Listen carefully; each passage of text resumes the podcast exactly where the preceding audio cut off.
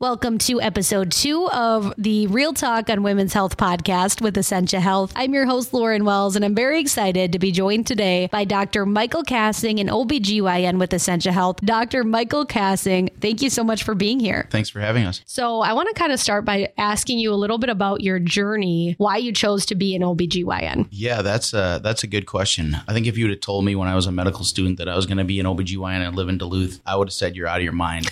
right. Um, didn't have any thoughts about women's health of OBGYN. Um, but really, the third year of med school is when you go through all the rotations and you go through surgery and psychiatry and internal medicine. And uh, I did the OBGYN rotation and I, I really liked it, but I never thought I would actually go into it. And then after going through some of the other rotations, uh, my then fiance, now wife, was like, I really think that you liked OB. And, and I think the reason that I got into it is one through 100 is it's the only place in medicine where people are happy. And they're not just kind of happy, they're, they're really happy. It is one of the greatest days of their lives. The other thing is that there's there's a goal. You know, it's like it's an event. You know, you have a lady in labor, you want to get the baby out safely, healthy baby, healthy mother. Um, I, I like surgery. I like physiology. I like endocrinology. I like infectious disease, and that kind of all came together um, to be an OBGYN. Um, but yeah, I never I never planned on this. That's for sure. Was there something else that you were originally going to specialize in, or was it always OBGYN for you once you had that rotation? I really thought that I was going to be a family practice doctor, and uh, really kind of found out that the clinic every day was not suiting me, and uh, and so uh, I also didn't know that I would like surgery. You know, I don't like fix cars or fix bikes or anything like that. But uh, if you have decent hand-eye coordination and you are interested in learning, you know, surgery can be uh, very fulfilling. Yeah. So, what is your day to day like? I guess. I mean, I watch some medical shows, but obviously those aren't that accurate, probably. Not at all.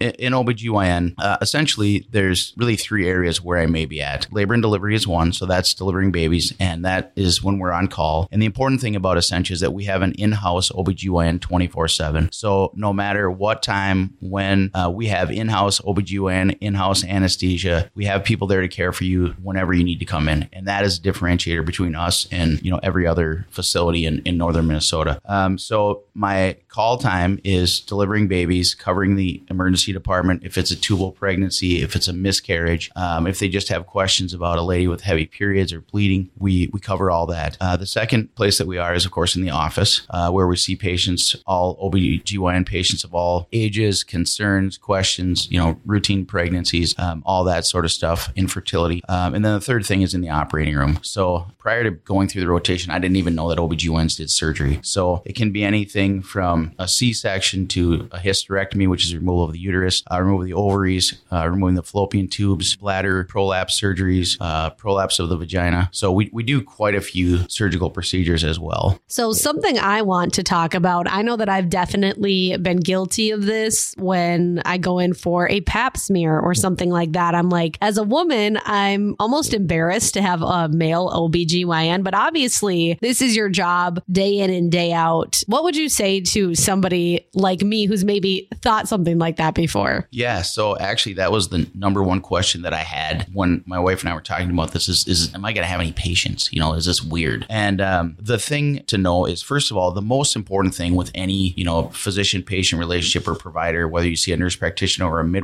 is you have to have someone that you can trust um, and someone that will listen to you and you feel like you have a therapeutic relationship because standing up for yourself and being your own advocate is, is extremely important. There are a lot of reasons why a woman may not want to see a male, and we all have to be thoughtful of that. Um, that being said, you're right. This is every day for for me. So um, you know we'll have 25 to 30 patients in the clinic every day, and so this is n- nothing new. So how long are you with a patient as an OBGYN? Is it from when they find out they're pregnant to the moment they give birth, or when does that relationship kind of start? Yeah, well, oftentimes it starts actually before they're pregnant. Um, a lot of women will come in, and whether they're newly married or in a relationship, and they decide that they want to have a baby, they they want to talk about what do they need to do to have a healthy pregnancy. Um, oftentimes after that, you know, they'll hopefully conceive, and then they'll come in usually between six to eight weeks of pregnancy. It's usually sooner they do the pregnancy test and they start having symptoms, and then pretty much between six to ten weeks, we get that first visit in where we get the ultrasound and kind of get the prenatal care started. Through the beginning of pregnancy, through about 30 or 32 weeks, they come every four weeks. And one thing that we do at Essentia is we try to have kind of a shared care model where patient knows two different people. I'm at Essentia every day, but sometimes I'm delivering babies and sometimes I'm doing surgery. So we have a great team of nurse practitioners and midwives that we try to pair off the patient with one doctor and one advanced practitioner so that regardless if I'm doing surgery or if I'm delivering babies, there's someone at the clinic that they know. Then after 32 weeks, they come every two weeks. Then after 36, it's every week until they deliver. So, yes, how we have it, how we run our schedule is I am on call every other Monday for 24 hours, and then we have weekend call. Um, the important thing for patients to know is that we see our own patients every day. So, uh, even though I'm not on labor and delivery today, I've already been to labor and delivery and seen the patients, um, my patients that have delivered. So, even if your own person is not there for the delivery, we do our very best to see you during your hospitalization.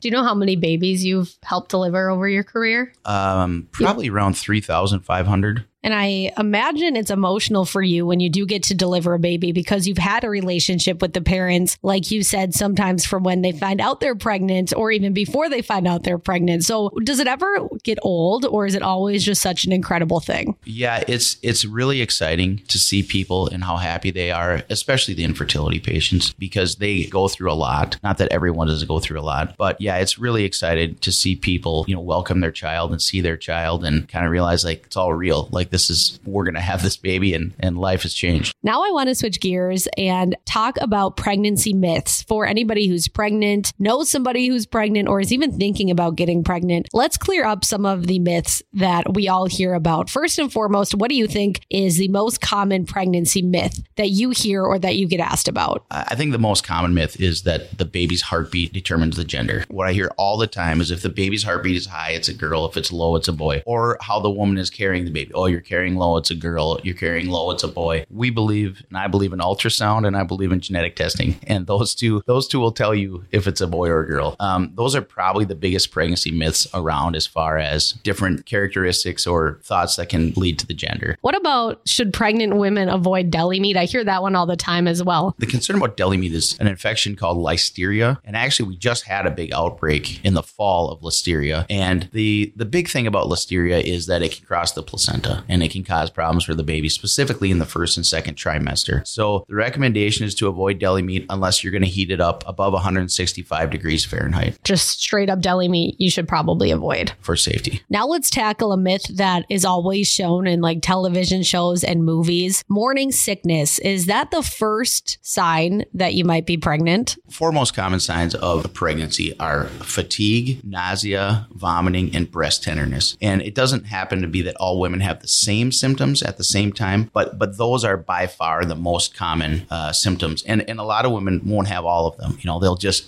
have breast tenderness or they'll just be sick to their stomach. Um, but you can have all of them. And what about drinking caffeine when you're pregnant? Because I hear that one a lot too. Like, oh, you can only have this many milligrams, or oh, you shouldn't have any caffeine at all. What would you recommend? Yeah, caffeine is, is an interesting one because I've never delivered a baby and been like, geez, this is a caffeinated baby. Um, so caffeine, the, the recommendation is between two and 300 milligrams, which is roughly three cups of coffee. Speaking of drinks, something that I've seen kind of pop up over the past few years is having a glass of wine when you're pregnant. I feel like that's a newer myth. Can you set the record straight on this one? The recommendation is that you have no alcohol intake because we don't know what the safe uh, amount is. So, multiple recommendations from multiple societies across the world have said not to drink during pregnancy. That being said, we do know they do it in Europe all the time. Um, but the official recommendation is not to have any alcohol because we don't know at what level you start developing fetal alcohol syndromes, fetal alcohol effects, that sort of thing. What about the saying, I'm eating for two? I hear that all the time. Somebody's pregnant, they're eating a bunch, they say, Oh, I'm eating for two. Is that just a phrase or is that something you should actually be doing when you're pregnant? Yeah, so that is kind of a loaded question only because it depends a lot on patient's health prior to becoming pregnant. The recommendation is that you have about 300 extra calories per day, specifically in the second and third trimester, um, which is roughly a Snickers bar. So an extra Snickers bar every day of calories. The main thing to that women need to monitor more so than their eating is weight gain. Uh, it's very common for women in the first 20 weeks to lose weight. So if you're if you're an average size, normal size person, the the weight gain recommended is 25 to 35 pounds. Knowing that women gain roughly a pound a week in the last six to eight weeks. That is is is a better, I think, is a better way to look at it as total weight gain over the pregnancy than than I'm eating for two. Right. Because that can lead to you know some unhealthy habits, and we know that excessive weight gain in pregnancy um, is associated with high blood pressure, gestational diabetes, preeclampsia, and uh, large babies need for uh, C-section. So there's a lot of risks if you gain too much weight in pregnancy. Plus, the data is very clear that if you gain a lot of weight in pregnancy, oftentimes they do not return to their pre-pregnancy weight. Another one for women that maybe like color their hair. Are you supposed to avoid that when you're pregnant as well? So this is one that's actually changed through the years. Really? Um, they used to be totally, they would say no. And I will tell you that one of the smartest doctors I know dyed her hair three times during the pregnancy because she was 40 years old and hated her gray hair. If people are worried, then then avoid it. But you can color your hair when you're pregnant. what are some other myths that I might have missed? You know, if there I- are any. I, I think the biggest myth about maybe life and maybe parenting for sure is that if you do things right, you're in charge and things are going to go the way that you plan. Um, just like you have no control over the personality of your child, over their hair color, their eye color, in, in a lot of ways. Um, a lot of women, especially really healthy women, type A women, women that are successful in life, they take that type A behavior and they think that it can apply to their medical history and, and specifically to labor and delivery. And the truth of the matter is, is that I have no idea what's going to happen when a lady comes in in labor. And that's not an uneducated, I don't know, it's just that we don't know. Um, we know that when you come in, we're going to put you on the monitor. You're going to have an IV put in you. That doesn't mean you need fluid, but we like to have an IV just in case there's bleeding. And, you know, sometimes the baby looks great. Sometimes the woman progresses naturally, normally has an unmedicated desired birth. Wonderful. Um, but sometimes it doesn't go that way. Sometimes it takes a long time. Sometimes um, there's bleeding. Sometimes the lady's breech and she needs a C-section. There's a whole lot of, of things that can happen that are really out of the patient's control. And so I think the best recommendation is just to be flexible and to have a plan. You know, a lot of women say, I want to see how I do before I get an epidural. And I think that's great in a lot of ways because then they don't feel like they're a failure if if they get an epidural. I think probably some hardcore people would say, well, if they leave it open to having an epidural, of course they're going to get an epidural. That's just a different opinion. But I, I think that women need to be empowered to do what, what they want to do and advocate for what they need. And and then also we have to to value people's decisions and know that they're going to make the right decision for them at the right time. I think that is really important to mention because there are people in my life that have given birth and they have a plan and it doesn't go as planned. You know, nothing in life really ever goes as planned. So I think it's really great that you said that. You can have a plan, but that might not happen and that doesn't make you a failure or a disappointment. Absolutely. And another example is breastfeeding. You know, we we we're a baby friendly hospital at St. Mary's Essentia. We encourage breastfeeding for everyone. We have lactation specialists. We do all that we can to facilitate breastfeeding. For some patients, it doesn't work. You're not less of a parent if you can't breastfeed. You're not less of a parent if your kid needs formula. People need to know that they're going to do the best they can and that's all they can do. So, as an OBGYN in general, you know, when I go see my OBGYN, sometimes I have questions, but maybe I don't ask because I'm a little embarrassed. Is there anything that a patient could ask you that they should be embarrassed about? anything that they have to ask, they should ask. Yeah. Um, this is my 13th year, and I trained in Minneapolis, so there's not a lot of stuff that that we haven't heard or haven't read about. Um, whatever the patient has on their mind, they should ask. And if they don't feel comfortable asking the person that they're seeing, they should either ask for a referral or go see someone else because there aren't too many things that people that are new that we haven't heard about. There's nothing that you know people should be embarrassed about. Yeah, I would agree with that. That's really good advice. How often do you get asked about exercise? Because I feel like another myth is that if you're pregnant, you cannot exercise, you cannot do any sort of physical activity. How true is that? Yeah, so ex- exercise in pregnancy is uh, is is super important. Actually, the truth of the matter is that more active people tend to do better as far as you know preterm labors, preterm deliveries, uh, C sections. The, the main thing about exercising is you want to do the same level of exercise that you've previously done. So if you if you're not very active, you don't want to start training for a triathlon or an Ironman or something. That's that's not good for the baby. By all means, any any activities that you may do, you certainly can continue to do. You know, obviously, if you have cramping or bleeding or if there's con- uh, concerns for complications, that's a different story. But especially through like 20 weeks, you can pretty much do anything you want. And then after 20 weeks, the main thing you want to avoid is like trauma. So if you're in kickboxing or something, you don't want to take a kick to the belly, or if you go to CrossFit, you don't want to be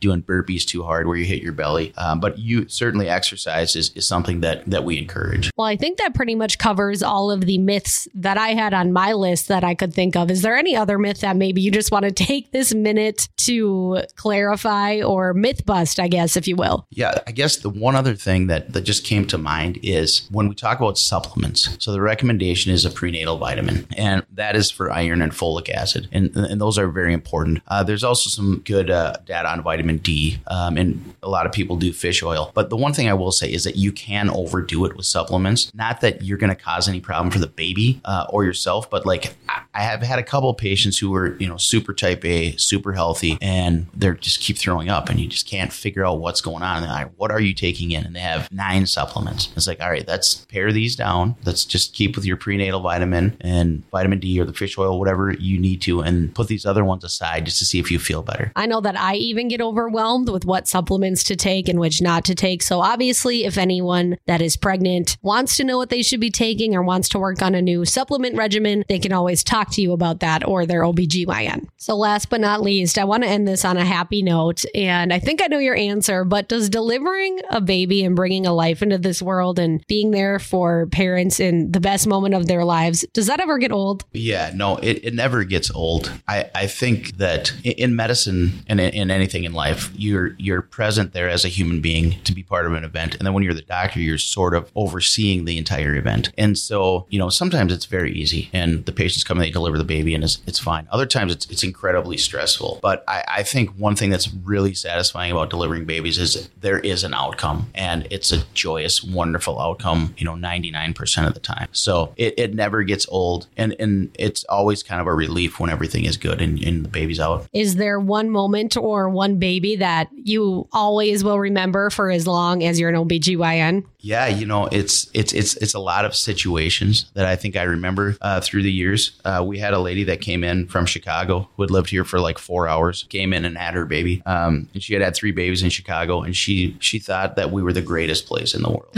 she couldn't believe how nice the nursing staff was. Everybody took care of her, listened to her. Um, she was uh, incredibly grateful for us. That is a great story. Well, Dr. Michael Kassing, OBGYN, I cannot thank you enough. We will see you next time.